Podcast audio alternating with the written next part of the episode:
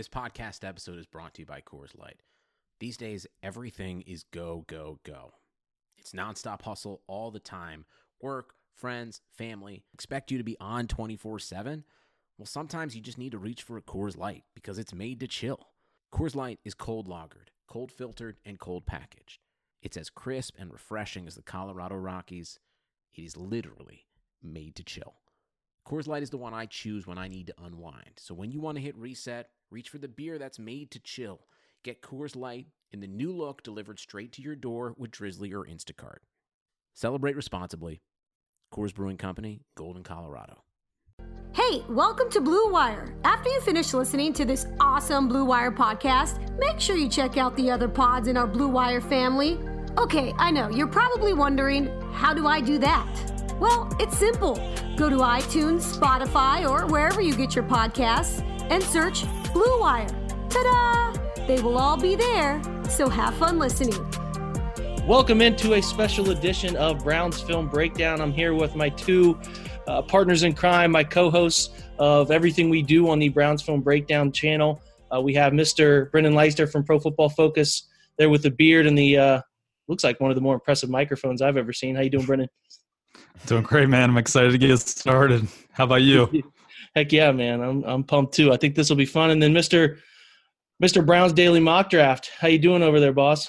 Oh, living the dream. Thanks for having me on with two great football minds like you guys. Too kind. So what we're going to do here, guys, is we are going to look to do pretty much a live draft scenario. We're going to use the Draft Network software that they have for popping up and down the picks, and we'll do all 7 rounds as best we can. This will be a long video. I'll warn you. If you want to flash forward, I'll time code it so that you can jump to picks if that's your thing. If you want to hear logic, we're going to talk through a lot of logic too. And then we're going to look at who the players are with some highlight videos and talk through why we like those guys a little bit as well. So look at this as sort of a comprehensive mock draft experience that you don't normally get because you're flying through picks and just making sort of guesses or reading somebody else's mock and don't know their thought process. So our goal here is to explain as much as I can, as quickly as I can. But before then, we posed on the Browns Film Breakdown Twitter handle any questions that we had that we wanted answered. So I'm just going to round robin to Stephen and Brendan here, and we'll just come with as many as we can. All right, first question is from Jack Duffin, our friend across the pond, asked, what position could you see as a sort of shock pick at 49, resulting in a player getting moved on? So, for example, Robinson, maybe at left tackle or somebody else. So just sort of a player that could be moved on as a shock pick through pick 49 we're not expecting. Brendan, any thoughts there? Yeah, I just think an offensive tackle potentially. I personally think that the pick's probably more likely to be a defensive player, whether it be a defensive back or a defensive lineman, but I could definitely see an offensive tackle. And if that's the case, I'm assuming that the guy will get a chance to compete with Robinson or Hubbard, whichever side they want to put him on. So, yeah, it's possible that if they draft a guy second round, they think that he's ready to play early, that they could move on from Robinson or Hubbard pretty quickly. Agreed. Offensive tackle makes a lot of sense. Stephen, this one comes to you. It says, does Brown's Daily Mock really think Savage, the safety, will be there in the 3rd round? It's so hard to say because there's a clump of safeties, and depending on whose board you believe, you know, they're ranked anywhere from 35 to 85, and they're in. And you can make an argument for the order. It just depends on what you as a person and or you, if you're thinking as a team, value most. So, but it does seem to be that Savage and Hooker, when I see the boards of those, that clump of day 2 safeties, they seem more often than not to be the last couple in the order. So if any of them are going to be around at 80, that wouldn't require some sort of a small move up, I would say Savage and Hooker would more likely than not be the 2 guys. Okay, good stuff. Now, this one's going to be to you two. It's just literally one thought answer, no more explaining. Just tell me what you think. We're going to cover this eventually, but these are fair questions. I should mention, last question to Stephen there went from Matthew Pelinick, which is @BoyTheBeast on Twitter. Next question, first to Brendan. Which position at 49 do you think the Browns should take? His question is linebacker, corner, OT, or tight end. I know that this is a BPA. There's a lot to it, but if you just had an ideal position, Brian @BrianNovak asked, which one of these would you take at 49? Linebacker, corner, offensive tackle, tight end? Corner. Good stuff. Steven? Yeah, of those, absolutely corner, yeah. Okay, good deal. Next question is next here is, it looks like Dearness, which is at YBY Red 1. We'll go to Brendan first. Duke plus picks to get another second rounder. I think that's pretty tough to imagine that happening because I just don't think that they'll get nearly that much for Duke. Look at what Jordan Howard went for. That's what I say. Bingo. Bingo, bingo. I think we're all overvaluing Duke. That's a topic for another day. I love the guy, but we're not keeping it real with what he is as a player in terms of how the NFL values running backs. If I could throw just one quick thing in, if the question is maybe packaging Duke with 80 to move back into the second round, that wouldn't be something that I would do, but I could – that might be enough to pull it off. But if it's just – Duke and a fifth to somebody else for their second or whatever, then I agree with you guys completely. But if it's moving up from 80 in some sort of a package that involves Duke, I could see that. I mean, it makes sense. The value probably could be there to move up 15, 20 spots. Okay, good deal. I'm gonna ask this next one. It's a similar mode of what you're talking about, Stephen. This one comes from Tennessee, which is at Big Ten, Den 54. Would John Dorsey – we'll start with Brendan. Would John Dorsey be bold enough to move up to the bottom of the first round, something like a trade with New England possibly, to select Jeffrey Simmons to get the fifth-year option and sort of a pseudo-red shirt? I just think it's a long way, and it's really tough to put that kind of package together. You're going to have to give away a lot of draft picks or young talent once again, like they did in the OBJ trade with getting rid of Peppers. But it's such a question mark, that late round or that late first round pick. I do like Simmons as a player, but I think there's a chance that maybe they'll get him in the second round. So I don't think that he's quite that bold to put a package like that together. Maybe he'll surprise me. Steven, what do you think? I don't think there's anything John Dorsey isn't bold enough to do. So I think it's actually two questions. I don't think if John Dorsey wants to do something, I don't think anybody can stop him. I mean, he's just got that kind of swagger to him. But I agree with Brendan wholeheartedly. This whole moving back up into the first round thing, I think it's a smokescreen because it's just going to be prohibitively expensive. And we've got a ton of picks, but I don't think we've got that much to give away. Yeah, good answers by both of you guys. Next question, Matt. Looks like Matt Abounder, which is at Matt_Abo53. This is a fun one, so just give me the name of the list he presents to you. Tell me which ones you would take. You can have one of these players, he says, in Fantasyland. Jeffrey Simmons, Imani Hooker, Taylor Rapp, or Juan Thornhill. Brendan, who you taking? Simmons. Simmons. Stephen? I would probably take Thornhill, but I agree with something that Brendan's been saying for a while. If Simmons is there at 49, I think he's a Brown.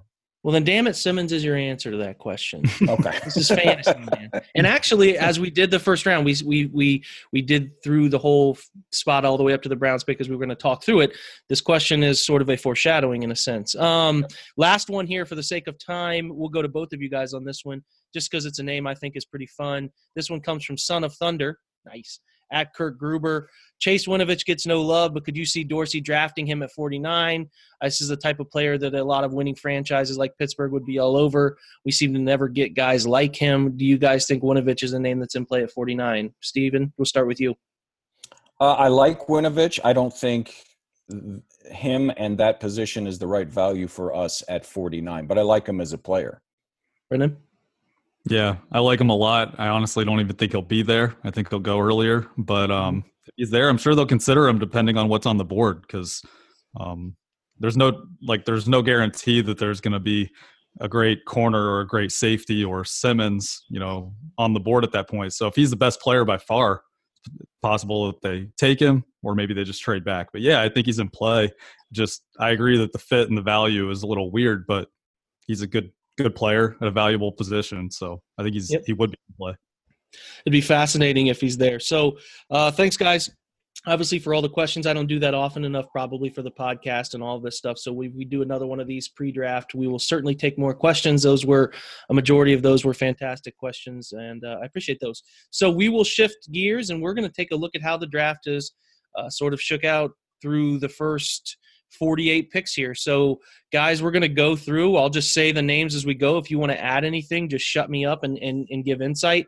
The Cardinals start out with Kyler Murray. Seems to be the consensus here that Murray is going to be taken.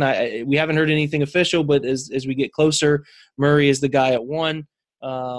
Nick Bosa at San Francisco at 2, which would just be a home run pick for me in terms of a fit and a need that San Francisco has. Quinnen Williams at 3 for the Jets, which is a really good pick for them. They need interior defensive linemen. Greg Williams taking over that defense. I think that's a pretty good fit. Then things get interesting. I should ask, any thoughts on the first 3 picks, guys? I think the Jets are going to trade down. Okay, I don't think that they'll stay there. And I think it's possible San Francisco will talk to teams about trading down too, depending on what a team's willing to give up. Fascinating. Steven, anything? I agree. But now that doesn't say I don't think Quinnen Williams would be a good pick for the Jets. I think it'd be a home run for them. But I totally agree with what Brendan just said. I think, especially after they gave up so much last year to move up for Sam Darnold, that if they can drop down, especially if they can stay in the top 10 and gather some of that draft capital back, it makes perfect sense for them. Agreed. Now, speaking of greed, we're going to move on to pick 4 and 5, which I think are reaches, but Greedy Williams and Byron Murphy, I don't see either of those picks happening to you guys. I mean, I guess Byron Murphy to Tampa could happen, but I mean, that's your guys' thoughts? I think it's really interesting just because of like what we found at Pro Football Focus as far as like positional value and the value of coverage versus pass rush, because many of the smartest guys that work for the company think that coverage is more valuable than pass rush. But just comparing like to last year, I would definitely put Denzel Ward above those two guys, and Denzel Ward was the highest drafted corner since Charles Woodson in the 90s. So it's hard to imagine two corners going quite that high, but maybe it's the start of a trend with Ward going so high. But, yeah, I agree that it's probably unlikely that, an edge rusher, quarterback, offensive tackle probably goes there. Agreed. We'll keep going. 6, Juwan Taylor. 7, Josh Allen, the edge. 8, Rashawn Gary. 9, Montez Sweat. And 10, Devin White. Any surprises there? I think that there are. The Tampa folks that I follow all seem to think that Devin White is a lock at 5. Now, I don't believe that, I don't know if we believe that, but all the Tampa folks I follow are pretty in lockstep that if anybody but Devin White is picked at 5, they're going to be surprised. And then you get to, what's Elway going to do with quarterback? I mean, that's anybody's guess, I mean, you heard for a long time that Lock was basically a lock at 10 if he's there, and now you're hearing all this other stuff. So I don't know if anything there is a surprise. Personally, I'm much lower on Rashawn Gary than a lot of other people seem to be, but I don't know if surprise is the right word for that. Yeah, Brendan, Rashawn Gary, Montez Sweat, what do you think of those guys? Yeah, I went through and did a big board earlier with the big board thing on this website, and yeah, I'm not high on Sweat at all based on what I've seen and the stats that I've seen related to him, and I'm not high on Gary either. I actually didn't even have Gary in my top 50. I know that's going to sound crazy, but maybe we'll look back in a few years and we'll see what happens. But yeah, I would not take either of those guys around the top 10. Fair enough. TJ Hawkinson to the Bengals at 11. A bit of a surprise there, going tight end early. Chauncey Gardner-Johnson, a guy who was in play for the Browns in some mock drafts all the way down at 49, is taken 12 here. Is that in the realm of possibility? I think not. You guys? You never know on draft day. I mean, but yeah, I agree based on most mock drafts, but you never know. I mean, yep. Shocking. Yeah, I'm with you. I wouldn't imagine, especially to the Packers, I wouldn't imagine. But like you said, Brendan, you never know. There's always 4 to 5 picks in that day one where we all just sit and go, what the hell? But, half of them turn out to be, smarter than us. So, some will work out. I would be very surprised, but I've been surprised before. Okay, keeping going. Dwayne Haskins, 13 to Miami. I think that's a pretty good fit for him if he lands there. If he slides past Miami at 13 in this scenario, it gets interesting around 15 for him, maybe Washington. Maybe New York at 17, which some interesting picks here. I think Ed Oliver's a great fit in Atlanta. I think Ed Oliver's a great fit in a lot of places. Atlanta makes sense for him. DK Metcalf, that's a good wide receiver for the Redskins at 15. Dillard is a good offensive tackle, obviously graded well. I think he's your Pro Football Focus highest graded tackle, Brendan. Am I right about that? Yeah. Yep. So that's a good pick at 16 for Cam Newton. And pass Drew Lock at, Yes. I meant to mention that. Drew Lock at 17. That's a fascinating pick for the Giants. I wonder if Haskins is off the board and they try to roll the dice if they would take him. I don't know. There's some things to like about Lock, but there's plenty to dislike too. Again, if you guys throw in anything you want to throw in, shut me up. Yeah, here's something. So where's Rosen going in this scenario? Right. Yeah, in this scenario, he's got to go somewhere, which we obviously can't control that. But, I mean, New York makes the most sense, right, guys? Well, didn't New York – I think they took Locke, right? Yeah, I mean, in a pre-draft scenario, in this situation, I guess, I don't know where he would end up. Maybe he could end up in Washington. That's become sort of a sneaky play name there too. So that's interesting. That could be something that happens. Cody Ford, 19. Wilkins is 18 to Minnesota. Brian Burns, I would hate – for him to end up in Pittsburgh. I would loathe that pick. It would ruin the first round for me. Oh, my God. Because I think he's really good. I would be shocked if he fell that far. I would be shocked. I think he's going to go top. Devin Bush, go ahead. I think he's going to go top 5 to 10. I watching him move around at the combine and even you combine it with the way he played. I mean, he led the country in pressures too. So, yeah, I think you would swap in this scenario more realistic. I mean, you're talking direct mock draft, so how realistic always, but like swapping Burns for maybe Montez Sweat or Rashawn Gary probably makes a lot more sense for me in this scenario. Maybe teams don't value it the same way. Or Greedy Williams. He's easily top. Yeah, absolutely agree about that. And Greedy Williams. I would absolutely hate Devin Bush going to Baltimore. These two couldn't have worked out worse, actually, for the division rivals. Moving on, Jonah Williams, Texans need all the offensive line help they can get. If Josh Jacobs is taken at 24, I'll be really surprised. I don't expect a running back till round 2. Do you guys see a running back round 1? No, but it's Gruden. So again, might Daniel Jeremiah's clued in. He has him at 8. Yeah, and his big board. I think it might happen. There was 3 last year, and everybody thought there would just be 1. Right, this is true. Very true. Nikhil Harry, or we skipped one. Cleveland Farrell, Clemson, good pick for Philly there. More D-line help. I think they're getting a little older up front, so that probably makes sense for them. Nikhil Harry to Indianapolis. That makes plenty of sense for them. Winovich, which we were talking about earlier, right? Another pick to the Raiders, right? It makes some sense. It's a great pick. Tillery to the Chargers. Another good pick. That's a great pick. Yep. Chiefs need cornerback help. DeAndre Baker makes some sense to them there. Noah Fant to the Packers at 30. Jump in. Do you have something, anybody? I like that. I like the fit with Green Bay. I think that's interesting. You move him around the formation, catch passes from Aaron Rodgers. Yeah, he's a versatile weapon. He's really explosive. Linebacker I thought might go round 2. Mack Wilson ends up going late round 1 to the Rams, and then – oh, this is fun. Hakeem Butler to the Patriots. His value is all over the map, man. I see. Yep. I don't see what some people see. Some people are in love with the physical traits, and I don't see it, but some do. I'm not. He's not anywhere near the top of my wide receiver board. Where do you guys have him? I guess he's not even the top player. No, I mean, Harry was picked, right? And Metcalf. So he's wide receiver Metcalf 3 in this was draft. Picked. Yeah, but I mean. For me, he's a day 2 guy. As you have said for weeks, Jake, the drops are a concern. They're always a concern, and there's a lot of them. There's a lot to like about him. But I don't – the Patriots – I mean, they do have a ton of picks this year, so maybe getting a big, crazy weapon for Brady as he maybe nears the end. I mean, God, he may play 20 more years at this point, but since they have, I think they have 13 picks or something like that. Maybe the Patriots could take a shot like that at the end of round 1. Yeah. I think he's more flashes than substance at this point. Like people post the same highlights over and over and over. All right, let's post something besides the play against Oklahoma. Like that was a great play. Let's post something besides the plays against Kansas. I think, if you go through his whole season, it's not nearly that many plays like that. There's lots of instances of him struggling to separate, struggling to make contested catches. I think there's a reason that they used him more in the slot. I mean, there were times where they isolated him, but I mean, he had a very distinct role in that offense, kind of like a big tight end.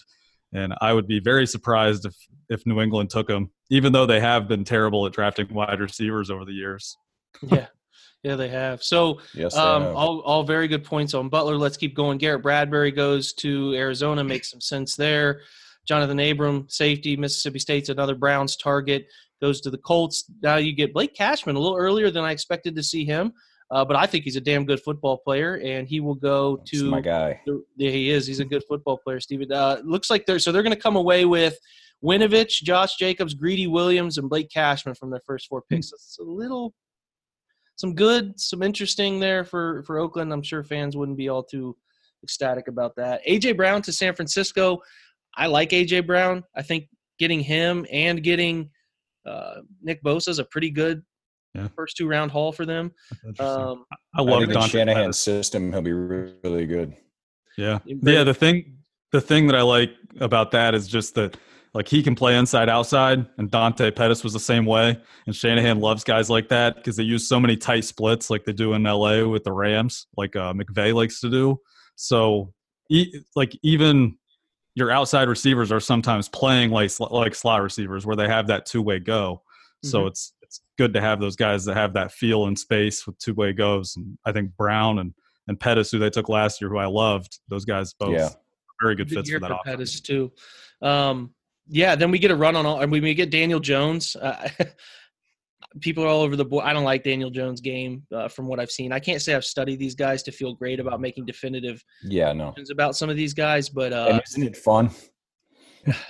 and then we get a run on offensive tackles. Risner, Little, Yanni Kajust, all those guys are going to be early day two, round two targets. Tyree Jackson, I think this is probably too realistic for the type of Elway quarterback that he would risk. I think this is getting too real. It's like video games that get too real. That's what I thought. Yeah, man. I don't know where it's coming from. So, like, people are trying to justify way high.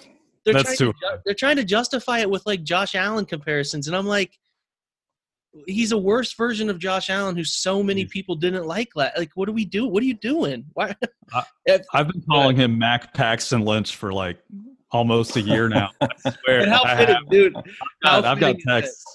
Oh, yeah. My God. And Reisner falling this far would surprise me. He was one of the best pass protectors in college football. Yeah. No, it's fine. But I'm sure – I don't even know. I mean, either way. But, he's one of the best pass protectors in college football last year, and I would be – actually the past few years. Yeah, and I think he's a versatile guy too. He can play, multiple spots across the line. So I'd be very surprised if he went this late. Very much agree. Let's keep going. We have Irv Smith going to Detroit, Marquise Brown, Hollywood Brown going to Green Bay. That's another that's a good pick. Kevin Fant with Rodgers. Oof. I'm glad they're in the NFC. Wait, Lonnie Johnson. It was Gardner Johnson was their other pick. They did. Yeah. That's not a bad first three haul. It depends on where you value Gardner Johnson. Lonnie Johnson, the Kentucky corner. I don't love his film, but the traits are, I guess, there for some people. That's high for me. Yeah, me too. Lindstrom goes to Washington. That's fine. Rapp to looks like the Panthers, which is also fine to me. And then Caleb McGarry, Washington off tackle, goes to Miami. Now we're up. Let's talk. Let's talk names on the board here on the right. I have We'll talk positions first. So this says our team needs cornerback, safety, interior D-line, linebacker, OT. I would agree with those first five. You guys agree with the first five? Yep. Okay. So let's look first at cornerbacks available. Amani, are you guys good with his last name? Oruwariye. Fair enough. That's much I call him Amani from Penn State. Imani from Penn State, yes. That's there you go. Yeah. Wow. Justin Lane, who we all have sort of found an affinity for. Shout out to Jeff Loy for starting that. It seemed like before anybody else did. Mr. Rock from Temple. Is it Yasin? Am I saying that right? Yep. Rock Yasin? I think so, yeah. Julian Love, who my guy John Colosimo loved on last night's podcast, led the nation in pass breakups the past few years, I believe. Love him. Right? Something like that. Good football player. Sean Bunting shooting up draft boards. Another good player who I liked, I wrote about him on Cleveland.com for 7 late-round prospects. He's not even a late-round prospect anymore. He seems to be shooting up into round 2, round 3 area. David Long, another name a lot of people love, the Michigan corner. also available there. So and Mullen, Joan Williams. I mean, there's some names. Wow, because some good players. Mullen, I think, is in Daniel Jeremiah's top 50. Yep. Is he? I haven't checked it, but I know a lot of people like his game a lot. I'd be happy if they decided to go corner here. I got to be honest. Any of the first five, I'm totally okay with. I like them all. Who is it? Brugler has Bunting. Was it Brugler has Bunting in his top 40? Somebody's got Bunting in his top 40. It is. I believe. Is it Dane? Yeah. Yep. But any of those guys, literally any of those five, I would be totally happy with if they decided to go corner at 49. Good deal. Let's talk safeties. Darnell Savage, who they have ranked as the highest in this group of remaining safeties. Juan Thornhill, the testing freak, is a great cornerback experience. Safety is available. My guy, Imani Hooker, is still available.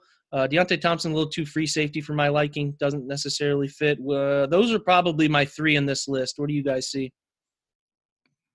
I agree. Yeah, Deontay Thompson, I think, is physically limited. Mm-hmm.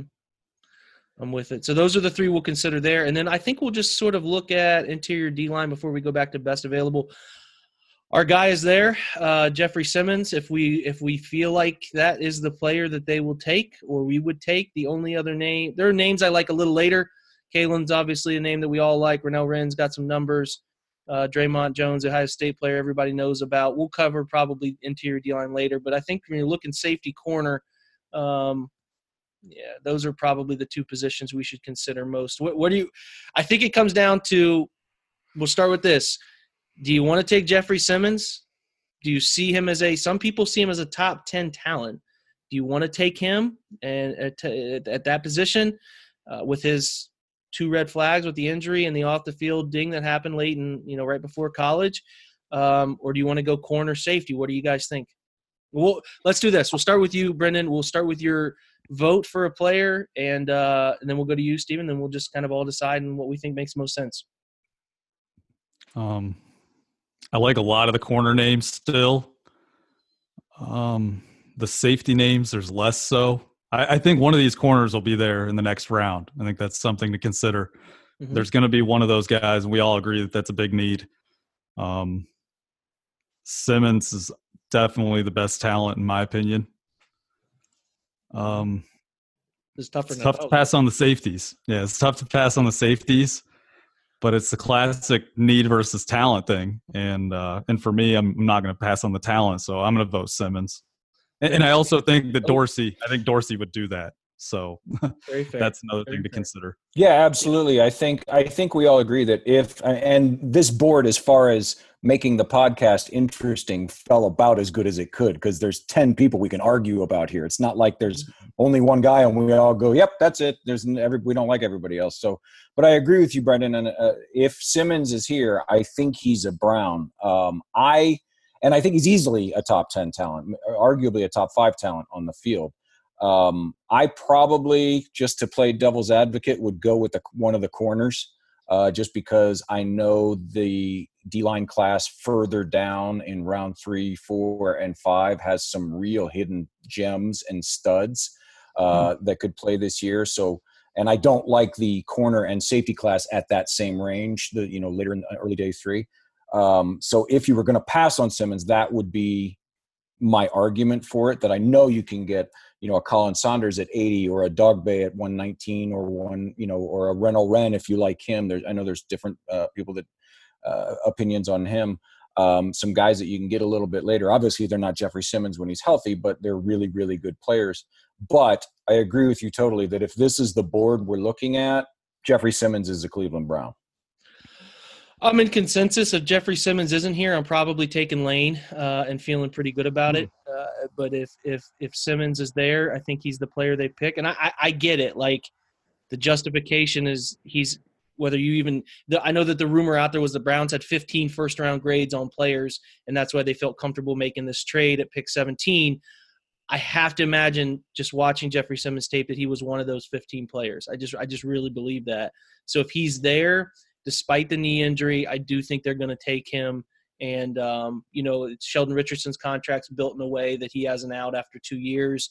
There are ways in which they can make it all work financially long-term too. So I do think Simmons is the pick. Do we feel okay with that? Yeah. Yeah, can we look – yeah, go ahead.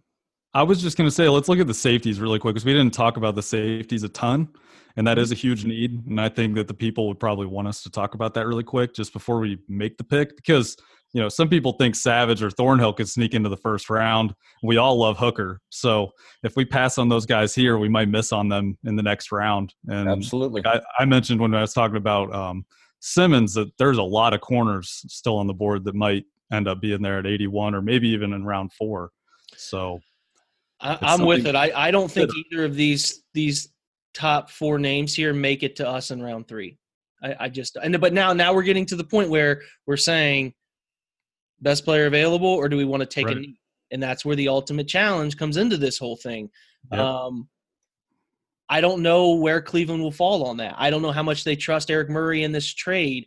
I don't know whether they think they're going to get one of Trey Boston or Jaleel Adai, the other free agent that makes a little bit – or Eric Berry. I don't know where they stand on those things. Those things can happen after the draft the same way Michael Kendricks happened after the draft. So or John Cyprian. That's another name. Yeah, it is another name. There are names out there, safety to be had if they don't want to reach for a safety. I hope you guys didn't mind me saying let's go back to the safeties, but like we just didn't talk about them a ton. I think that the audience would probably want to hear a little more about them.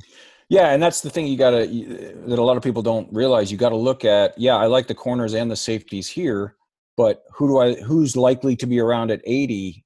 Do I like the corners and safeties at 80 better than? That's kind of what I was trying to say about the Simmons pick and the interior defensive line, but I didn't say it in a very elegant fashion. So no, that's fine. You did a good job. I rarely do.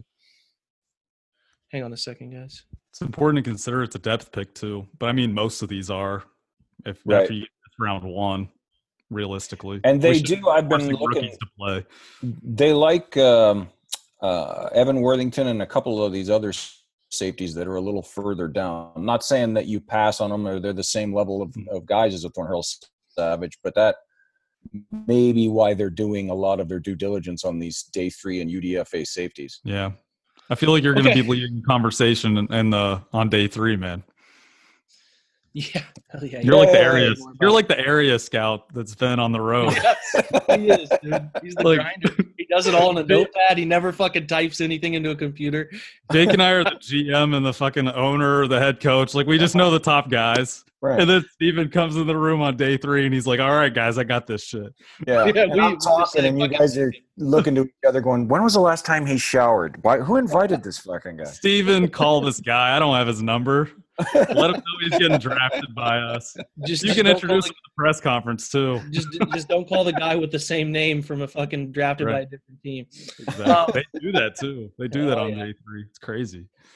Okay, let's just make. It's still recording. I'll just cut this all out and let's make our picks again. So here I'll kind of reel us back in. And just tell me. Yeah, that's true. Just tell me your pick. We won't even explain it for the sake of moving on. And I'm okay with you two make your picks, and I'll try to tiebreaker it, and we'll go from there. Okay. All right. So we've talked about best player available. We've talked about need. We talked about which positions have the most depth if we do pass on a position. It's kind of now time to pound the table and give me your pick. Brendan, who you taking? Jeffrey Simmons. Okay. Steven? Yeah, I gotta go with Jeffrey Simmons, even though I really, really like the corners and the safeties that are there. But yeah, gotta go with the top 5 talent. I'm with it. Simmons is a good player. He'll fit a need for a long time in an important spot. So clicking draft on Jeffrey Simmons. Now let me pause this for 2 seconds. Okay, going to take a look at some of Simmons' highlight tape, see what we like about him. Obviously a big guy. I think he sort of has one of the more athletic profiles for a defensive tackle. He doesn't seem to carry a ton of weight, but he has enough weight when it matters, in my opinion. What do you guys think? Yeah, definitely good size. 6'4", around 300 pounds. Uh-oh, we lost Brendan.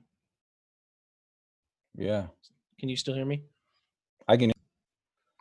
All right, guys, taking a look at Jeffrey Simmons. Obviously, a big fella, doesn't carry a ton of weight for the defensive tackle position, has a more athletic profile, effective in the run game, can get after the quarterback with speed, also can bull rush with power when he needs to, moves well. Just sort of your initial thoughts on the player, Brendan, go ahead.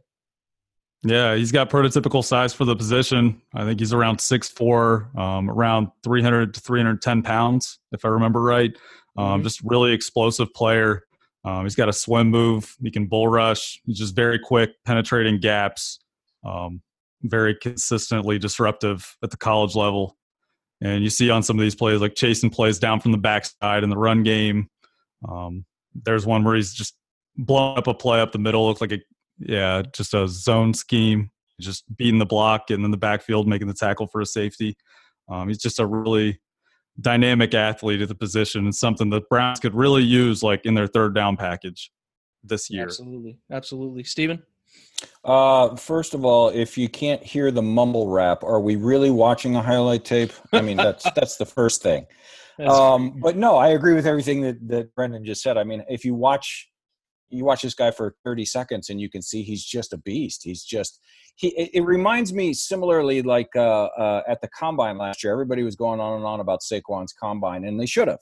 But Nick Chubb was like half a step behind him. I mean, if Saquon hadn't been there, we'd all been going on and on about Nick Chubb's Combine. And I think it's the same thing when you go stylistically the same thing when you talk about Quinnen Williams' year and Jeffrey Simmons' year. Quinnen Williams is – amazing. Just I think he's the best player in the class, to be honest. But Simmons is 98% of that. I mean, he's right behind him. So if it comes to a situation that, you know, they're okay with the off-field stuff and the medical stuff comes out, the doctors think he's going to get back to being himself. If you can get a guy like that at 49, that is just absolute thievery because he's a game wrecker. He's an absolute gamer. And he seems to just love the game too, which would fit right in with the personality of this roster. Yeah, and I think it's ideal in this situation to not have to trade up for him. If he falls to your lap in 49, you make this move, and you feel good about it because you didn't lose any of your 8 picks to do it. And, you know, if it involves trading up, I can't get behind trading up in this situation. But if he's there, it's certainly possible they take him. And in this situation, we got a really good football player. So let's move on to our pick in round 3. Okay, so we're going to jump back in after our Simmons pick. We'll just kind of go through here. Jenkins, Mississippi State, interior lineman, taken at 50. That's a good pick. LJ Collier, you guys aren't as high on TCU product. Goes 51. That seems like a reach, right? Yeah, I think so. Yeah. Go ahead, Brendan. Yeah, he's definitely a power rusher. And you know, some people like those types of guys. Some people don't. It's not really my type, so I have a tougher time with them. I like him. I just don't like the value. I think it's early for him. That's my whole thing.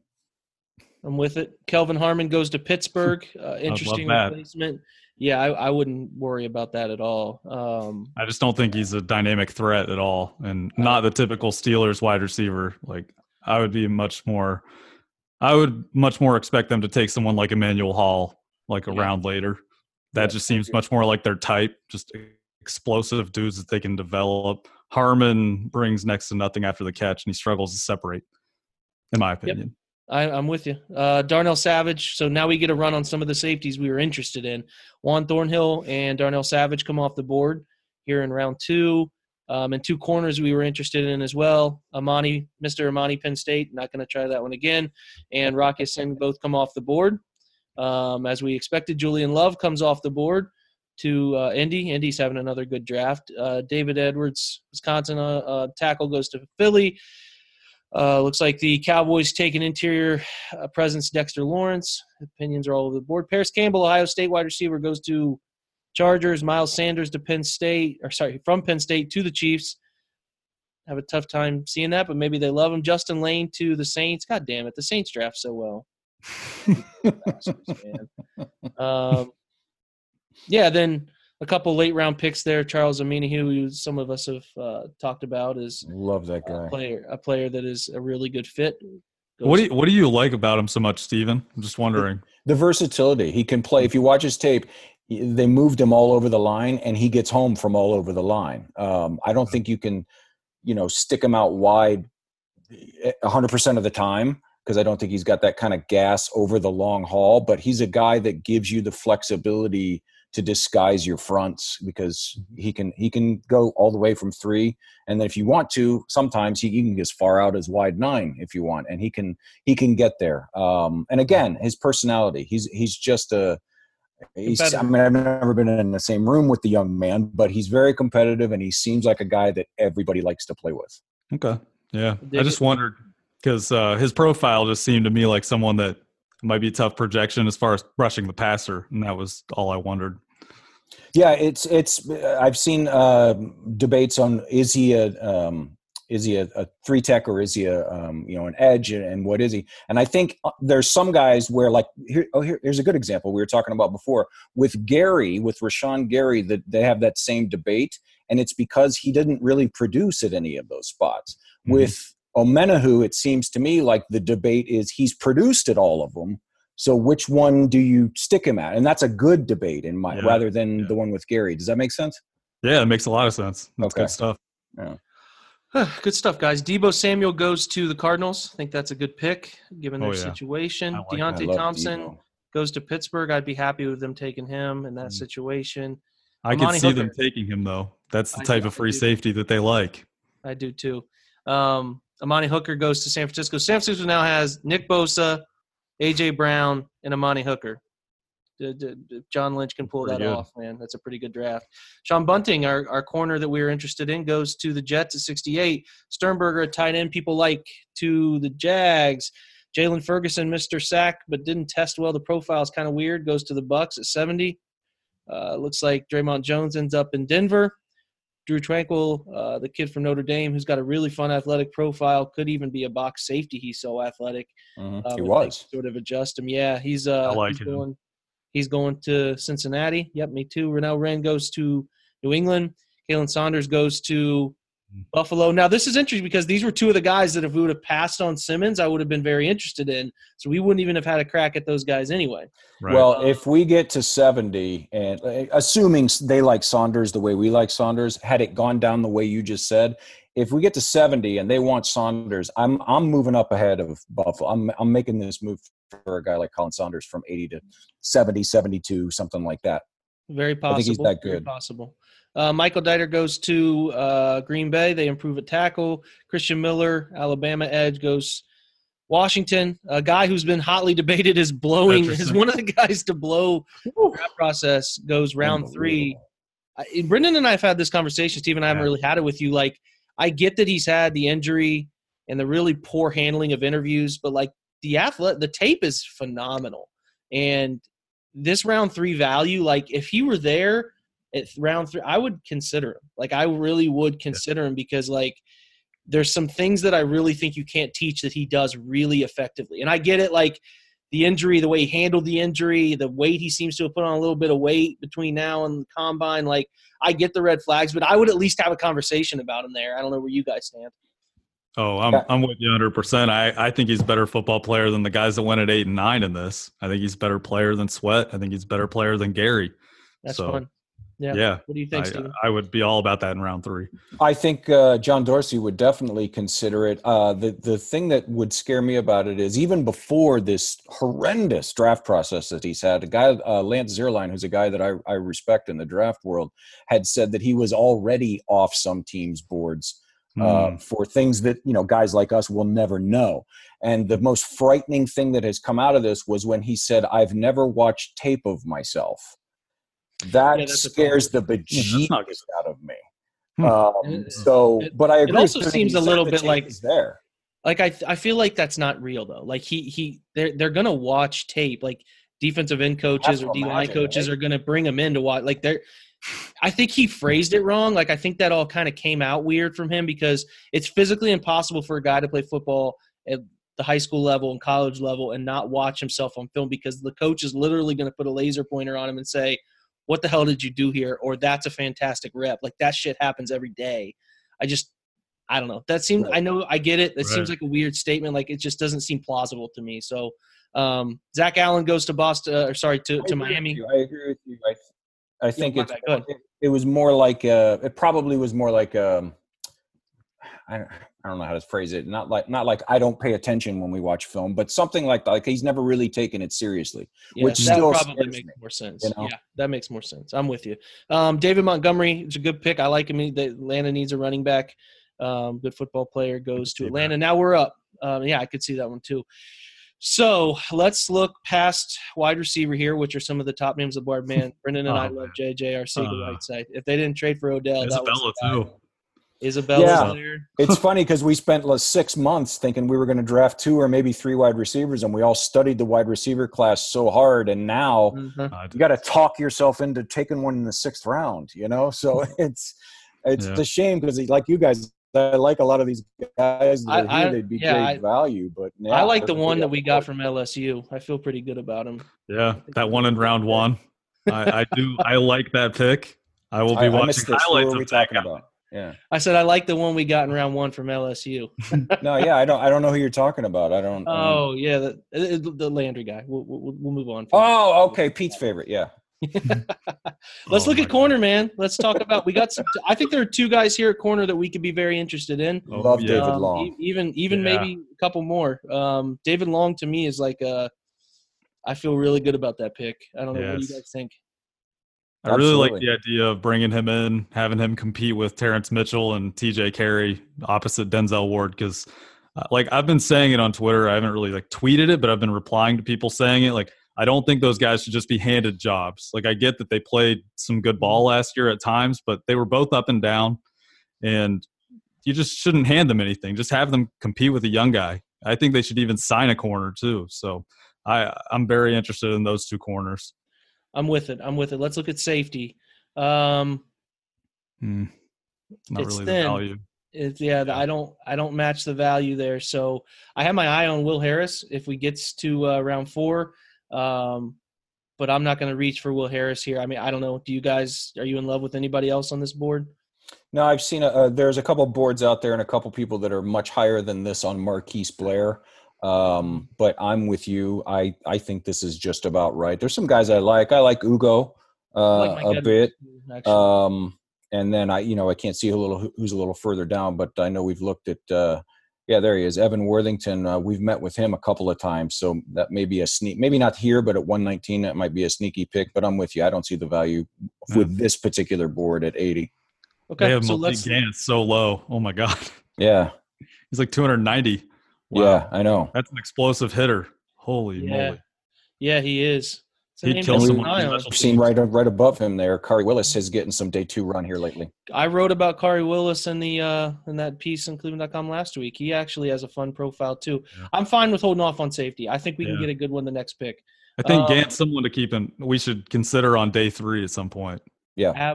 Special team value and depth safety because, they only have 2 for sure safeties on the roster right now, I think. Guys are going to make the team. So they need 2 or 3 more. Very much agree. Otherwise, on their big board here, I don't see anybody. We're not looking at a tight end yet at all. Can we consider who's a tackle? Yeah. Let's look at tackle. Good call. See, I'm much higher on Titus Howard than they are. They have him 130. This would be, in my opinion – I think 80 is pretty damn good value for Titus Howard. I don't know where. I like Chuma a lot too, man. I really like his profile, man. I would like to target him in round 4. Yeah, and then a little further down, Udo, is a great developmental guy. Sharping. Oh, Sharping. That's a great day 3 value, I think. Sharping. So, okay, I think we all feel good about David Long here, and then looking at some pretty fun guys in the later round, safety. Yeah. I'm in on Long. Safety and offensive tackle. Yeah, Long the good consensus. Yep. Okay, good. Let's draft him. So while that happens, let's take a look at what he brings to the table. Okay, so we don't have a highlight tape or save Long, but we got him against Michigan State. Just sort of talk me through you guys really like his game, what you like about his game specifically.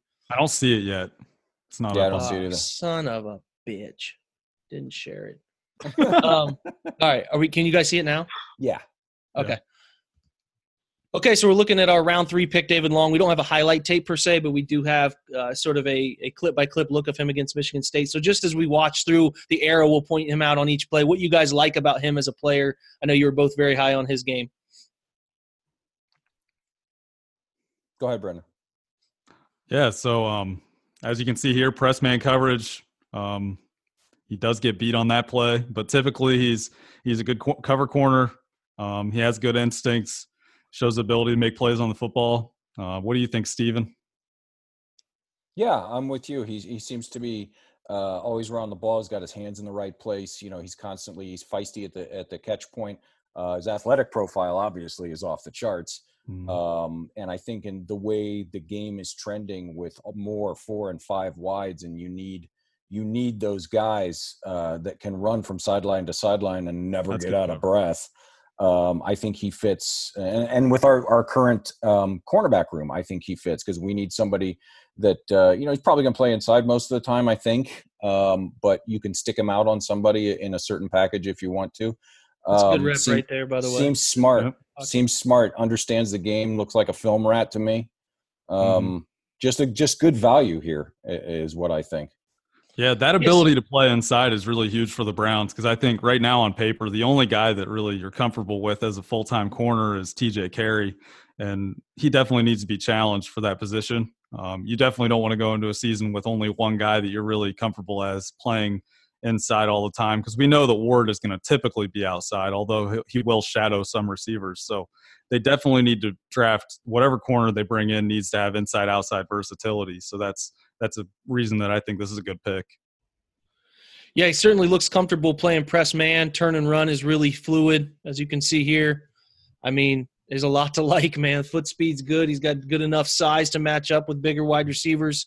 And, you need a solid corner to put in this cornerback room, a good young player to build with. And I think it's a home run pick in round 2, given the guy we were able to take in round 1 as a first-round quality player. So, good pick. I think we'll enjoy his time here in Cleveland. Yep. All right. Corey Ballantyne. All righty. Jumping back in, 81, Dennis Daly to Minnesota as they keep bolstering the O-line. Terry McLaurin, Ohio State guy who has shot up boards, goes to Marcus Mariota in Tennessee. Interesting. That's really early. That's interesting.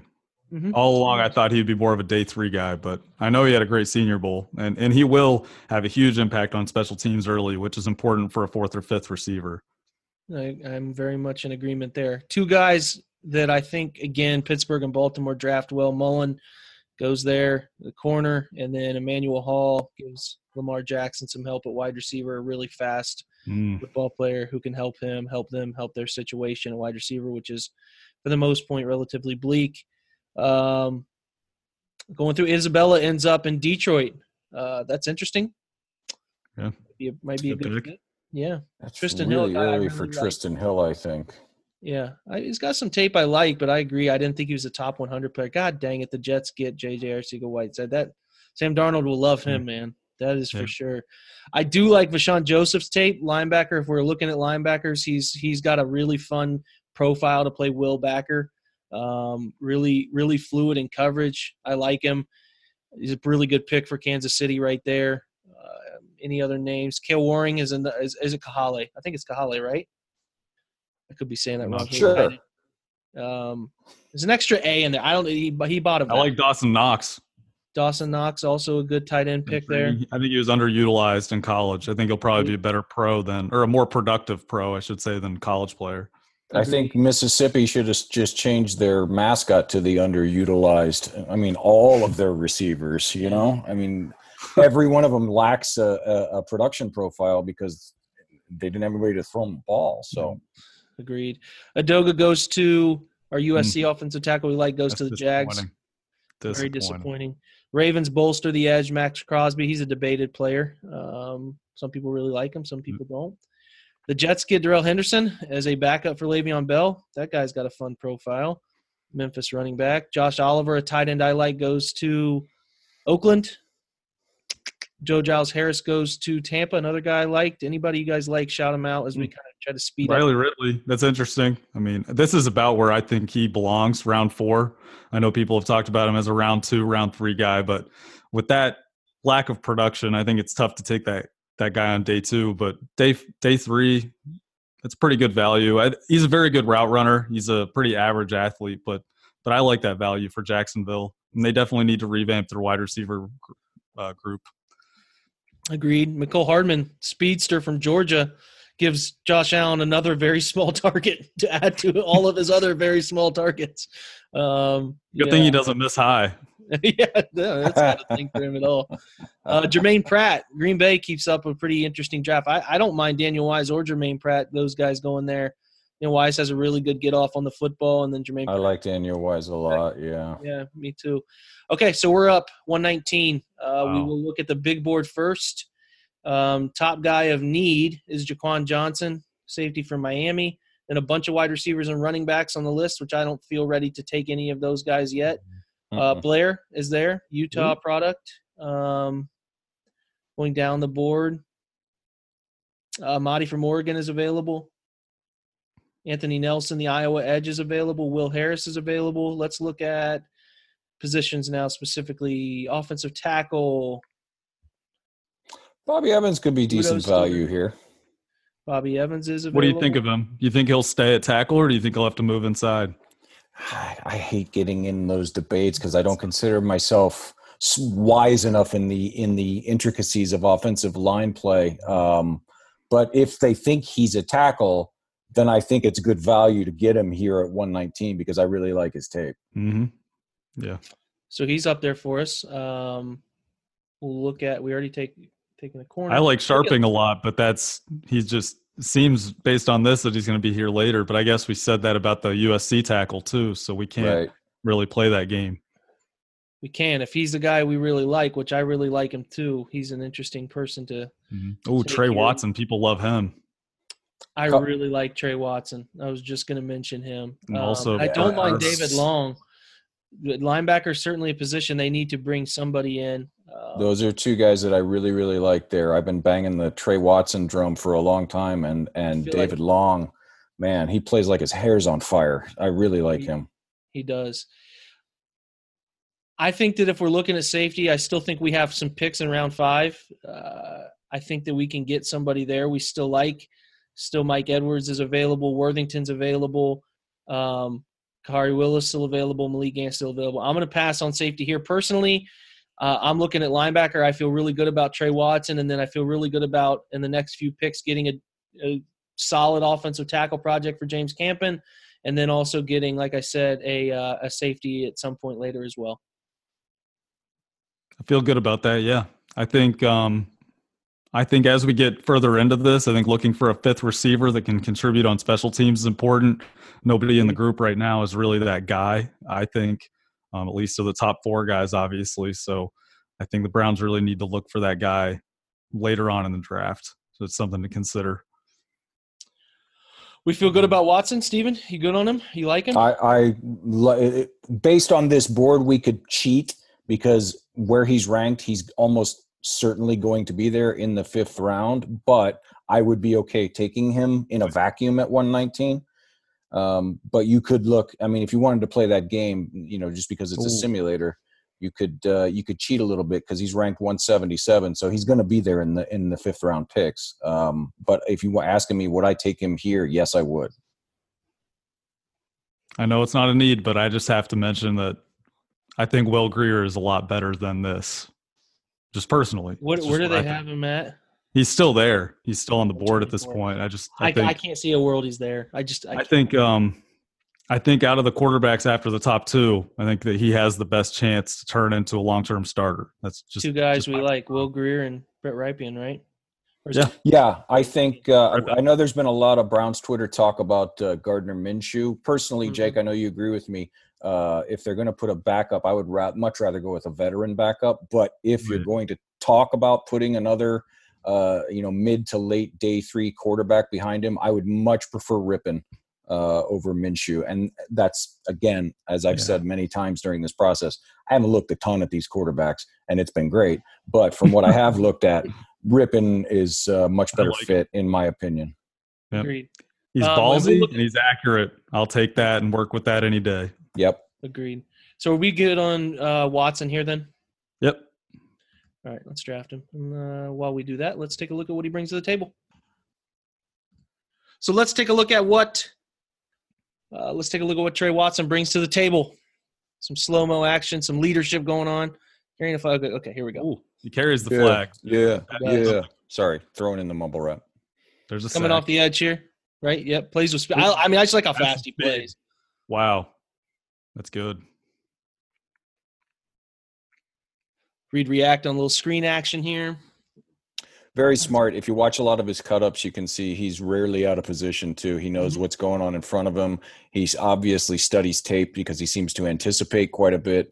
Obviously his athletic profile is good. He's fast. Dude loves to play football. That's a great job of reading the quarterback's eyes and working back to the crosser and picking that ball off for a pick six. Agreed. And then the play before that, I have no idea how he can get a combine invite. Yeah, me either. Wow. Yeah. Has Maryland had their pro day yet? Yes. How'd he do? I didn't see those numbers. Not like elite or anything, but solid numbers all around. Good. Yeah, I mean, it looks like instincts are top-notch, so that's going to make him play a little faster than he runs. Right. I think his 40 was in the mid-4.6s, which for a linebacker is perfectly acceptable. Yeah. I like it.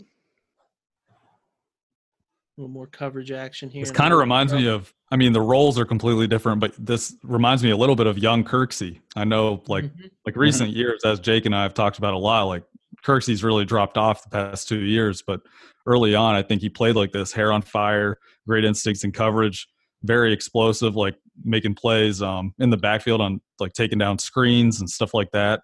That's really impressive, taking on that block. That's a great block job. Is what I was going to say, taking on this stuff. He's not afraid. Yeah. Staying on his feet. That's great. Ooh, nice fill. Wow. Really nice fill. He didn't give up any yards there either. Nope. Just stuck him, got him on the ground. And Blake Cashman were the two guys that started out nowhere at the early part of this draft process that both jumped off the screen at me. And I was like, how are these guys not getting any run?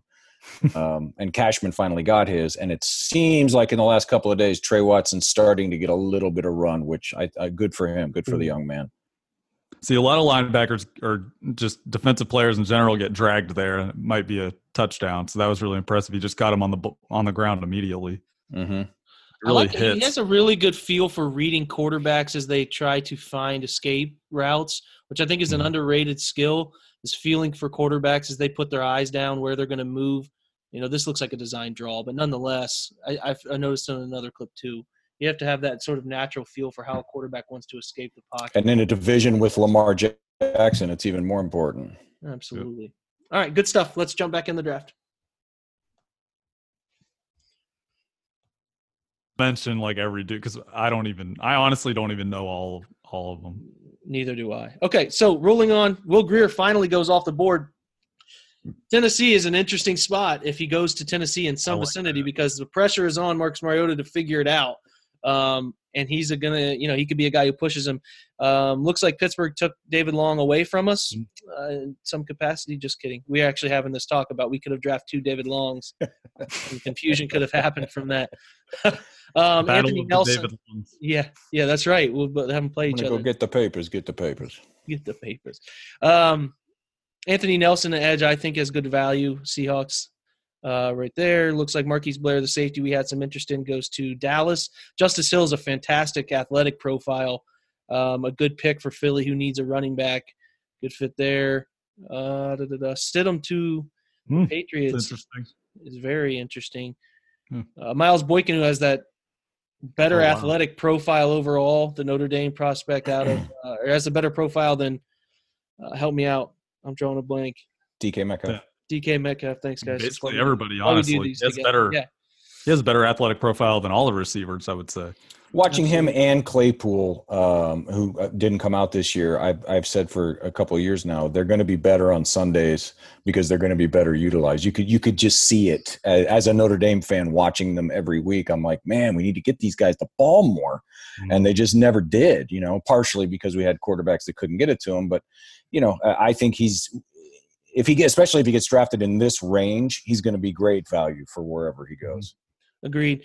Looks like the Raiders get a quarterback here in the fifth round. Jordan Tiamu, no thank you. Joe Jackson's an interesting edge, Miami kid. Oh, yeah. It's a good value for them. Bobby Evans for the Steelers. I mean, we mentioned him.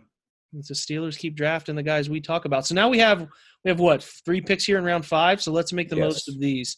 As far as the big board goes – lots of running backs, lots of wide receivers. Stanley Morgan's a guy I like a lot. Will Harris is here. I would love to take Will Harris because I think he can fill the role that they want him to take, at least want him to play. Very physical, can run well too. When I was watching Cheevers, Hamp Cheevers, I was more impressed with Will Harris than I was with Cheevers. So as I'm looking at it right now, he's on the top of my list just because I cover well enough. Not fantastic, but I think he can be respectable, and I think more respectable long term than Eric Murray. And a really good job. I think he can do a good job pushing him and possibly being a week one starter, just because I think he loves to play physical. He can sort of roll down and play that hash, cover three system stuff that Steve Wilks likes to do. So here he makes sense for me. Offensive tackles, our boy Udo I really like. Yep, and Max is there too. Wow. So that's a position we could very much consider. Yeah. I have a late round edge that I'm really interested in, and I think I should bring him up now that we're in round 5. But Ronheen Bingham, he was one of our most productive pass rushers at PFF, one of the most explosive guys. I forget actually what college he went to. It might have been Arkansas State, I believe. If he's not on here, that's disappointing. But he is extremely explosive edge rusher. Dang. Huh. There's some interesting guys. Malik Reed. Have you looked at Malik Reed out of Nevada? Because he's another day 3 edge guy that is really interesting. No, they don't seem to have him. Wow. Yeah, he definitely belongs on there. He should get drafted. I think he had an injury and he ended up missing the combine, I believe, or he might spell his last name. Bingham. Yeah, that's all right. He is definitely someone that teams that are looking for a pass rusher late or undrafted free agency, they should absolutely be looking at him. He was just a terror off the edge. Okay. Yeah, I like it. Keep that name in mind, guys. We won't be able to draft him today, but that'll be somebody that like Brendan said, is somebody that round 5 here that they'll be at least interested in. Can we look at the tight ends? Of course. If I can find him. Foster Moreau, man. Moreau. I like him. Oh, I like him too. I don't maybe like him here so much, but I do want him eventually. Yeah, and Sample both, and I know that Wesco has some fans. I like Moreau and Sample, but it looks like we can at least wait until the later 5th round picks to grab those guys based on their value here. So I would like to. My ideal situation is we went Will Harris, grabbed our tackle at 155, and then used our next 5th round pick on either Foster Moreau or somebody, maybe a wide receiver or running back we're in love with. In those situations. Fair enough? Yeah, that sounds good. Yeah, I'm in. Okay. All right, we're going to grab Will Harris. We should mention Evan – I mean, we're going to go ahead and take him, but we should mention Evan Worthington is a few notches down on the safety rankings, and the Browns have met with him multiple times. So it's somebody to at least look into if you're a Browns fan because they're obviously at least somewhat interested. Yeah, I'm with that too. I think they're going to be interested in a lot of those. Maybe they might end up taking a safety some people have never heard of, so or at least few have heard of, such as our traveling day 3 guru here, Stephen. Chris Johnson from North Alabama is a guy that I really like, and he's probably going to be UDFA, but there's very little tape on him, but you guys are such great tape guys. If you can go out and find it, I know you're going to like him. He's vicious. I'm with it. Let's check out Will Harris real quick, and then we'll jump back in and get our next pick. Taking a look at Will Harris, some of his highlight tape that you can find on YouTube, guys. Impact special teams player. I think that's going to be an important part of his role here. That's what I was going to ask because 5th round safety, this guy has to play special teams, and we need standouts on special teams. Yep, I agree, absolutely. Plays well in space. I think is underrated in space. Fights blocks well. And he's relatively fast for the position too. I haven't really noticed many situations where speed causes him issues.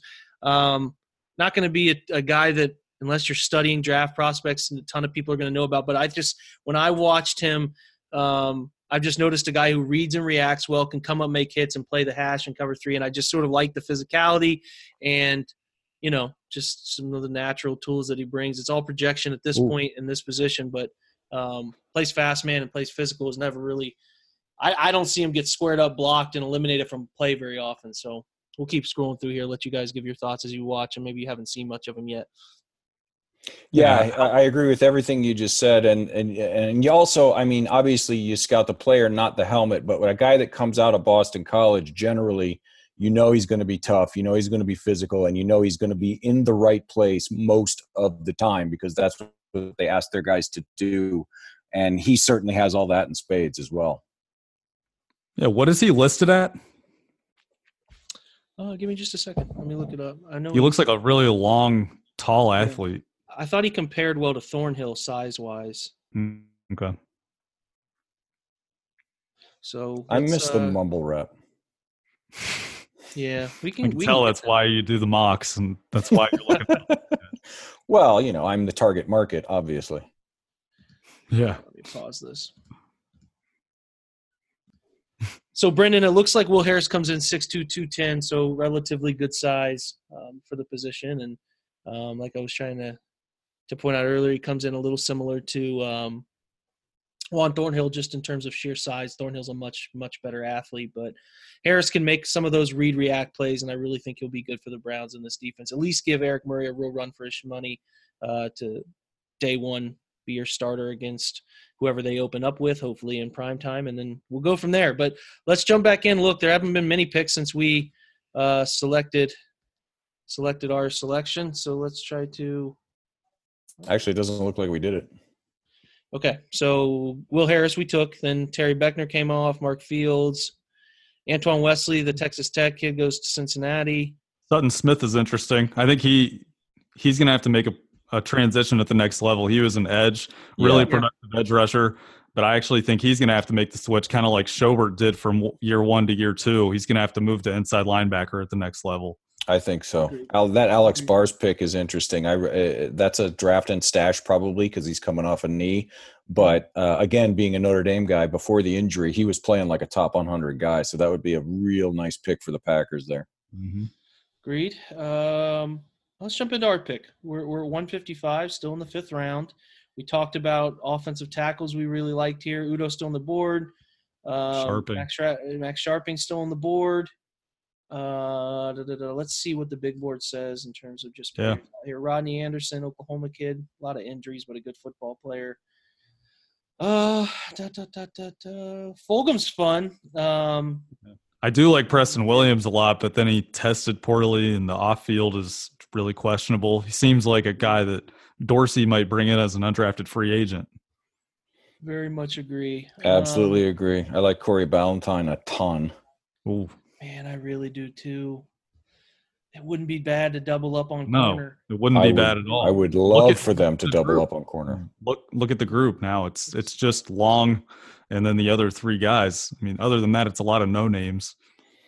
From here on down, I like Corey Ballantyne. I like Jimmy Moreland. He's not on this first screen here, but Xavier Crawford, I think, is being really underrated. That's Sean Bunting's running mate. They've still got him listed at Oregon State for some reason. He transferred to Central Michigan. And Jordan Miller is a guy played really well like a year and a half ago, broke his ankle and came back this year. Looked like he was working back from an injury, and obviously Byron Murphy stole all the headlines, but he's got a profile and a skill set that if you can get him at – and he's right now he's in UDFA territory.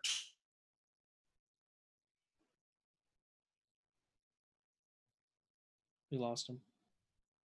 If you can get here on out. Okay. I like it.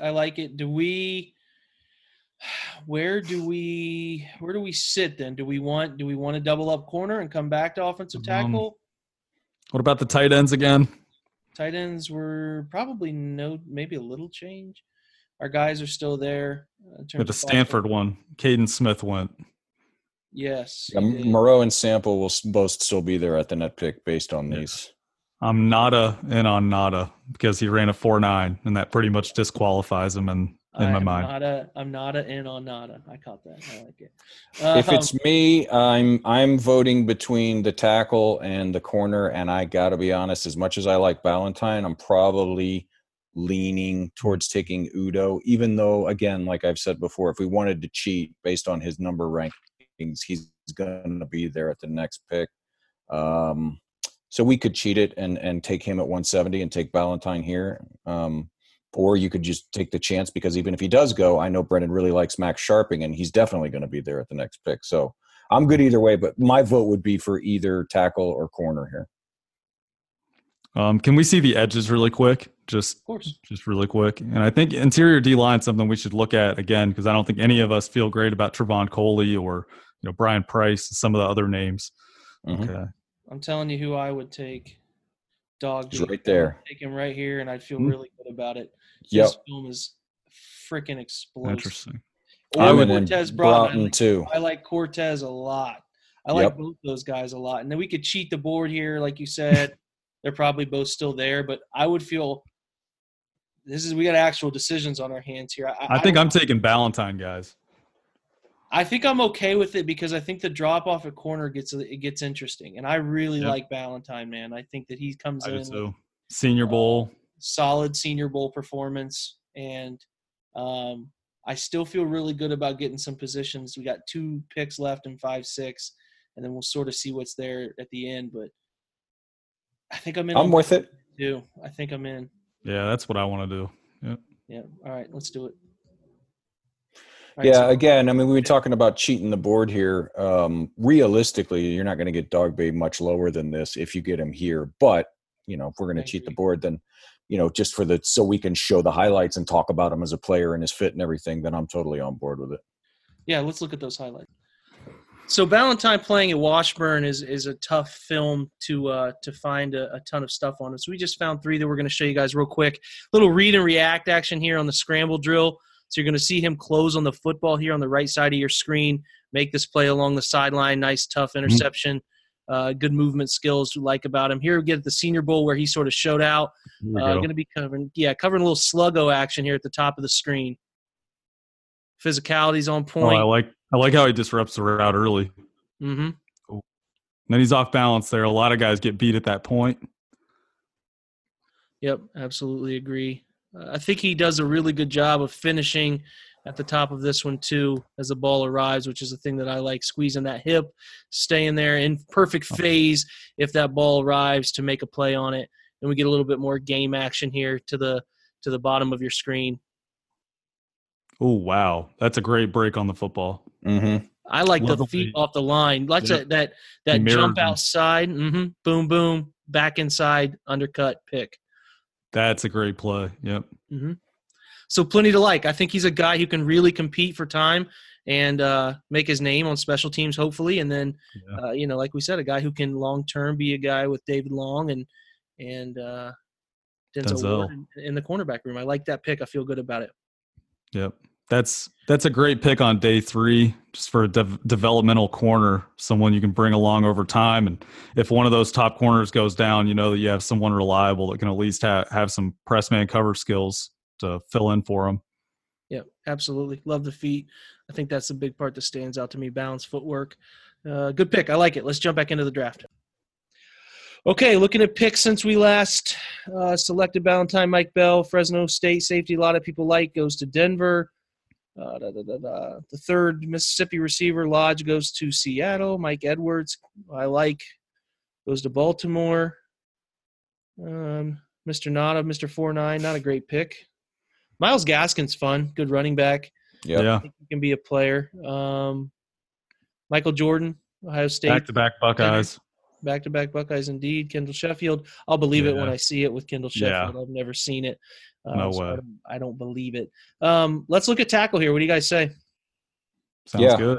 Let's look at it. So which one do you guys prefer? Is Udo it or? I would prefer Udo. I know Brendan probably is going to go the other way, so you're going to be breaking the tie here, Mr. Burns. Well, actually, I do want to look at the tight ends too. Oh, okay. I'm not necessarily all the way in on. Yeah. So Moreau is still there.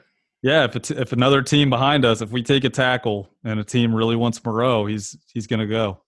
So also worth noting, though, if Udo's who we really want, he's going to go. So which position would we rather risk? That's the question. I prefer Sharping. I think it was off the air earlier, but he's actually in the PFF top 50. He's at 50. He's been there for a long while, so he's definitely got a really good profile analytically. So to get him in round 5 as a guy that I think can hang at tackle, I did some of his games this past season. I mean, the guys at the Draft Network clearly don't like him as much, but, I mean, we have obviously all all his career snaps graded. It's a pretty big sample size. Yeah, I think if you're going to – at this point, if we're deciding between tight end and tackle, I think you're better – based on the board, you're better off taking the tight end now because at least one of those two tackles is going to be there at our next pick, which is only, 18 picks away, something like that. So, yeah, I mean, I'm okay either way, but I think you're right, Brendan. I think the tight ends might be the way to go here. And then, if Udo's gone, then we still have Sharping because we got a little bit of and there's the other guy. Yeah. Yep. That's my vote. Are there any for Dogme? Are there any tight ends we like later on? Scroll down a bit. Because that's something, too, is like, are we completely in love to the point where we don't want to miss on someone later? Like, I always liked Caleb Wilson's film with Josh Rosen. I know he didn't come in size-wise as big as a lot of people thought he would be, but I'm also of the opinion, guys, that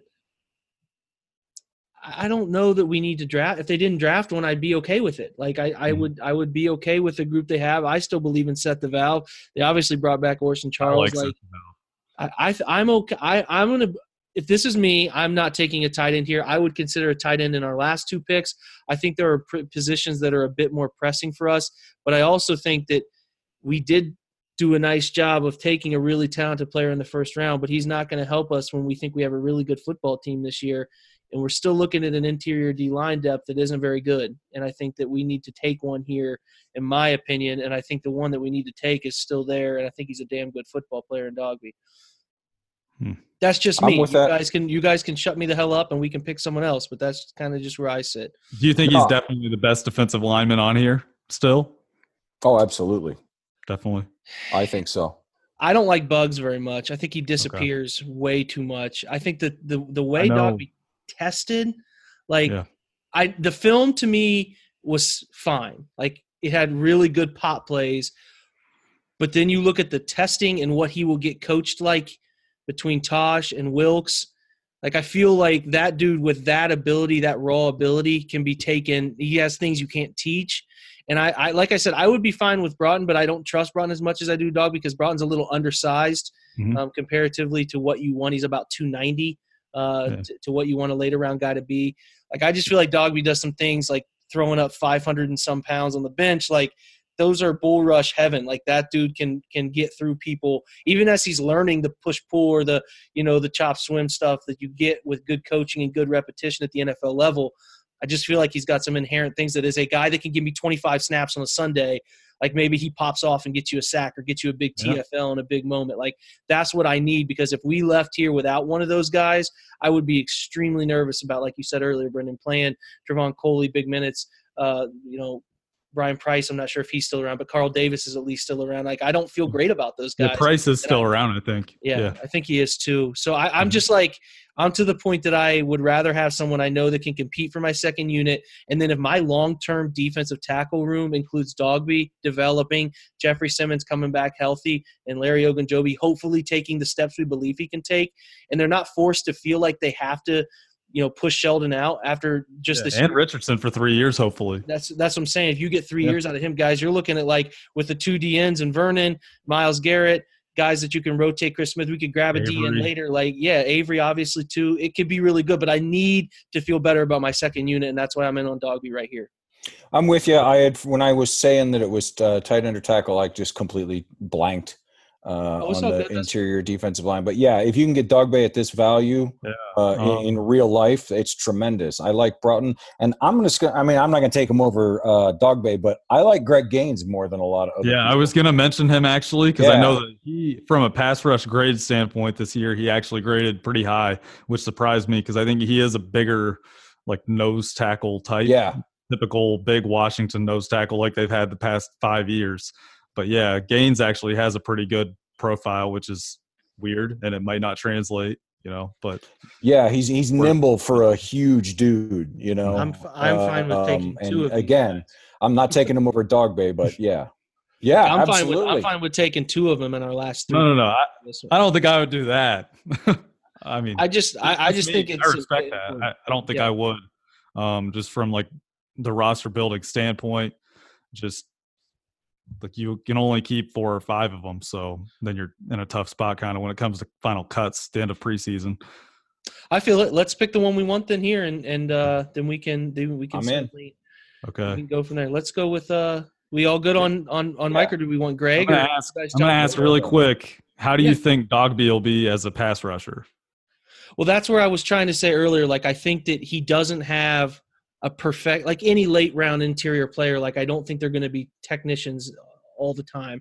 But I think, like you mentioned earlier, like a guy really needs to have a sound bull rush in terms of just being able to like go out there, put your head down, and control one gap for me.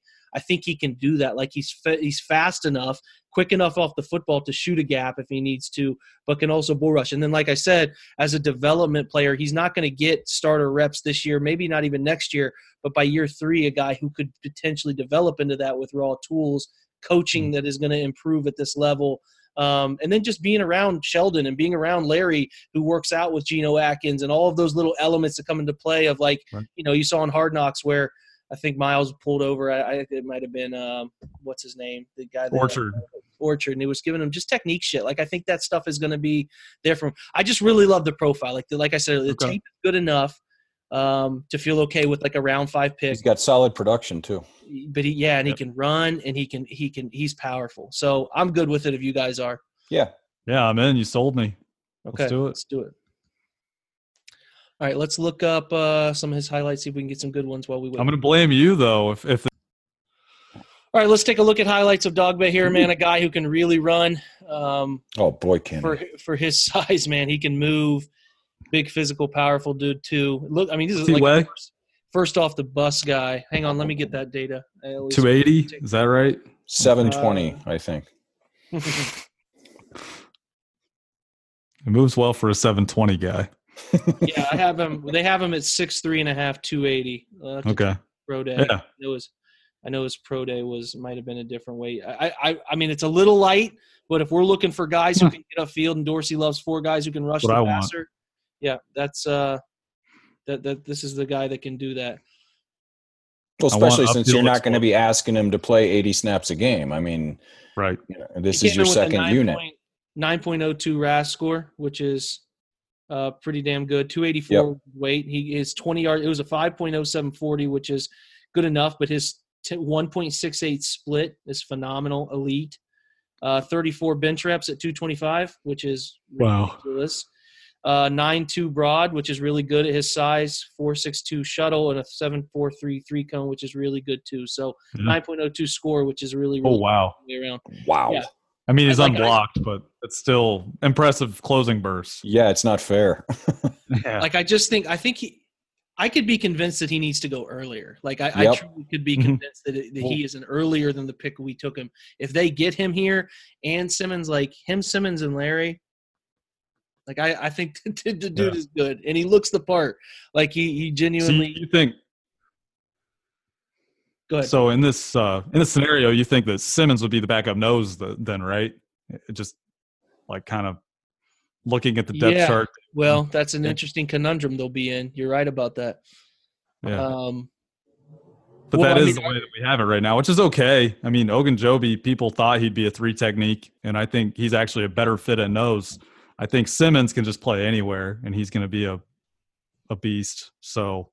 I think that they'll just all compete. Like if they're all healthy and Dogby develops and Simmons comes back right, and I mean, God, I mean, you want those guys to push. You never know. Like Simmons could be Larry could get pushed out. Like yeah, I agree with that. You got to perform, and I think those guys really I think Larry needs to feel pressure. Like I agree. He's a good football player. He's a good human. I think he's developing okay. Like we've seen the flashes that we want to see. Year 3 is vital for him, and he's admitted as much. But like he needs to know that, like, man, if I'm not making plays, you know, Dogbe is going to take my spot. Like that's got to be a real thing you feel. That's a different sort of pressure. So I'm in on Dogbe. I think we made a good pick there, and still we can get some good other positions later. Yeah, I like it, and I agree with what you said earlier. I think realistically, if we want him, 119 is the spot because. Yeah. I mean, I keep getting him in the 5th and all of my mocks, but I personally, then again, I said the exact same thing about Jannard Avery last year, and I didn't think there was any way he would be around in the. I thought he was a day 2 guy easy, and he ended up getting in the 5th round. So you never know, I guess. Yeah. For sure. I wouldn't go as far as to say you have to take him earlier just because I think over the years we've seen undersized defensive linemen really fall, like that's Maurice true. Hurst. I know he had the heart issue, but still he fell a long way. Michael Bennett a few years ago, there were a lot of people that loved Michael Bennett. He fell. I think Draymond Jones is going to fall this year. He didn't test well, and right. He was smaller. Like I think he'll probably be there on day three realistically. I think some of the lesser-known defensive tackles, at least in Ohio, because people know him from Ohio State. But I think some of those lesser-known defensive tackles might go before Draymond Jones. And this might be a situation with Dogbe, too, where, you know, he's undersized and the defensive line coaches get in the mix a little bit and they're like, oh, well, I want to run stuffer. You know, well, this guy might not project as much that way. So, yeah, I think rounds 4 through 6, if – right. They got it. I would take whoever they love. Yeah, for sure. I'm with it. Whoever they love, rounds 4 through 6, get one of them. Whether it's Dogbe or any of them, Daniel Wise, I don't care. Get one of them that they really like. And then, you know, I could even see them going higher if they love a player and they didn't take Simmons, someone they love even more, you know, out in front of that pick too. So we'll see. But I feel Saunders good about our 80. Pick here. Yeah. Yeah, no, absolutely. I mean, he's a fantastic football player. He's just risen up. That's the trouble there. I just wish that they could get him in round 4 somehow. Yeah, I know. I just don't think it's possible. Yeah. It'll be fun to pay attention to because some of these guys, like even like I said, if they were to let it slide a little bit and take Cortez Broughton like in the 5th, he's got crazy production. Like I know when what's his name? Help me out. Jim Coburn, who does a really good job with the data stuff. His analytics profile is like almost all pro level in some of the market share stuff. So, and I know that that's not the end all be all by any stretch, but production's production and he produces. So I could see him being a good fit too. So options abound. Let's jump back in. Moving on, last pick of round 5 here. No, are we in round 6? I could be off or do we get there yet?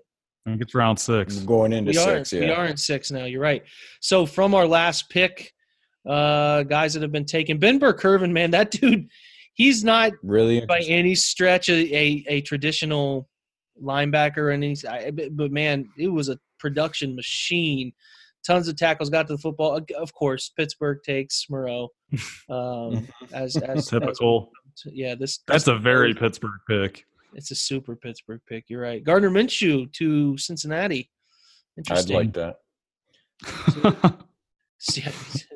That came out a lot meaner than I intended it. Yeah, I'm not worried about them at this point. Yeah, me neither. Stanley Morgan goes How many tight ends have the Ravens taken so far? I think they're tight end 6, I think. Okay, all right. Yeah, I think we're there at some point. Speaking of weird first-round picks last year. Okay, let's jump in. We can look at I would look at a tackle here. I don't know what you guys think. There's probably – I mean, our guys – look at the best available overall. Our guys are still there. Yeah, both of them. Look at the list of wide receivers. Fulgham's there. Cody Thompson's a lot of fun. Renfro's still there. Cody Thompson, like you said, still there. Azigbo is a running back. If you move on from Duke, that dude's fun. I like Mike Weber. Mike Weber. A lot of other. James Williams of Washington. You want somebody that does a lot of the same things that Duke does. James Williams' tape is filled with that stuff. I really like that kid. Very good point. Jalen Hurd. Evan Worthington, Jalen Hurd. I like Jalen Hurd. You know, I know you guys like him. Swing. I could be talked into it. I do want to come out with a tackle, though. I'm going to be pretty honest. Yeah, I do too. Yeah, I think at this point we have to. I'm going to make the argument, honestly. I'm going to make the argument that Sharping's the best player on the board. I'm fine with Sharping. I think he's undervalued on this thing. He might not be on this thing, but I think he's the best player on the board. Here's the difference. To me, Udo is a guy who is developmental. He looks the part. Like he on film, there are missing pieces, but he really looks the part. He could be a project for Campen if he has the time. But to me, Sharping is somebody who could compete sooner and somebody who has the technical tools that Campen can then help him with little nuances of footwork, because I've just noticed little footwork issues that he has when he initially drops, things like that. But his technician hand delivery, stuff like that, very good. And I think that speaks to why he's so highly rated in your system. So I'm fine more so with the immediate need. If Greg Robinson goes back to being Greg Robinson, struggles, gets hurt, whatever. You need somebody who can play. I do not trust Desmond Harrison. I do not trust Kendall Lamb like I need to trust Kendall Lamb in both phases. I would like a guy that I draft that I feel relatively good about, but relatively good to the sense that this guy could play in a sense that we need him to play in week 8 when Greg Robinson's out for 2 weeks with a sprained ankle. Just anything. Just that's where I feel that, that's where I feel he makes the most sense. Yeah, I think another thing to factor in is, we're all thinking win now. And Absolutely. We don't really want to wait when it comes to, especially like offensive tackle, we got to have good pass protection up front. Well, I think Sharping's one of the best pass protectors, honestly, in the class. He's gotten it done at the college level. So you guys know where I stand. I want that to be the pick. All right. Yeah, I'm okay either way. But like I said earlier, I know I don't really know the ins and outs, the nuances of the offensive tackle, I trust you guys better more than I trust myself in this area. So I would be okay either way. I really like Udo. I think he's very fast, and I think his length is something that you can really use, especially in today's league. But if you guys are that high on Max Sharping, then I would totally trust what you guys say. Yeah, I feel good about it. We all good on Sharping then? Okay, sure. Yep, I think that's a great pick in round 6. I do too. Let's look at some of his film real quick. Okay, so he's wearing number 73, playing left tackle. We don't have a highlight on him, but you guys can at least see him here, top of the screen. Yep. Brendan, you had a little nugget you wanted to share with everybody. Yeah, so out of all offensive tackles in FBS last year that played 20% of their team snaps, Max Sharping was 6th in pass blocking grade at 89.8. And that is out of, let's see how many players. I mean, at least a few hundred players. So that's pretty massive. He graded ahead of Jonah Williams in that category, which is really impressive, ahead of guys like Greg Little, Titus Howard. And then just behind of the big name guys, Andre Dillard and Dalton Reisner are the only two big name guys that are really ahead of him on that list. But 6th, that's pretty good. And then run blocking wise, he's down at, let's find it, down at 61, but still we're talking about out of hundreds of players. So that's still a pretty good grade overall. Right. And then I'm going to go overall grade. I'm going to check it out. Overall grade, he is at 17. So we just got the 17th highest graded offensive tackle in college football in the 6th round. So if this pick doesn't work out, we're going to blame the analytics department. That's what I call a hidden gem.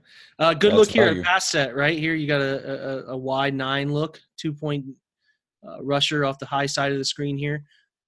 Well, if I could get it to play. Oh, right. That's smooth footwork. Yeah. When he gets his pass set right, he's tough to get around because he's wide bodied too, but not wide bodied in a bad way.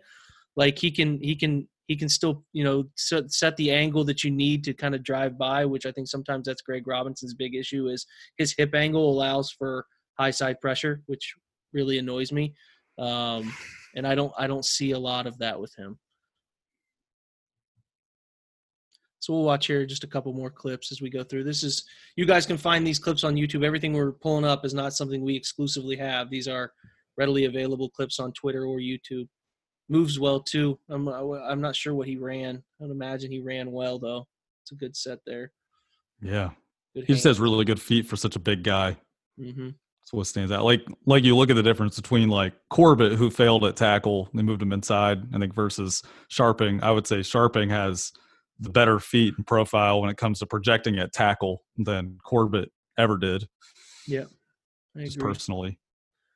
Corbett was very heavy-footed. Could work to his favor a little bit at guard. Oh, yeah. Hopefully we see that. Yeah, I like it. I think it's a good pick. Brendan gave you guys some good nuggets there about his rank, 17th pass grade, or 17th overall. Tackle, right? 6th in the pass grade in the system. Blocks. And then the 60s and run blocking too. So not at all bad. If that's a worst part of your game, you can improve that tool. Passing is going to be what's more important for tackles to block for. So I'm in. It's a good pick. That's a good pick for us, a good value in the 6th round. So let's jump back in and finish out. Sugar Ray Leonard, Roberto Duran, Marvelous Marvin Hagler, and Thomas Hearns. legends whose four-way rivalry defined one of the greatest eras in boxing history.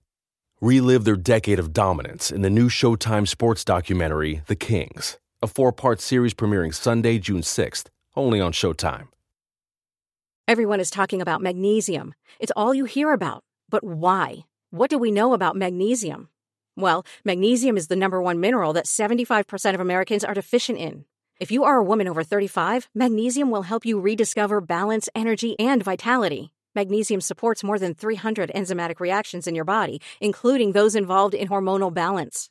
From functional medicine doctors to mental well-being and female hormone experts, we all know that magnesium is the one mineral to improve all aspects of well-being and health. But which one? Magnesium Breakthrough from Bioptimizers, the trusted choice recommended by leading experts, with 7 best-absorbed forms of magnesium to ensure your body receives the support it needs for overall well-being. Go to bioptimizers.com/balance today and use code BALANCE10 for 10% off. Support your journey to wellness at bioptimizers.com/balance. Magnesium Breakthrough from Bioptimizers, your foundation to optimal health and vitality.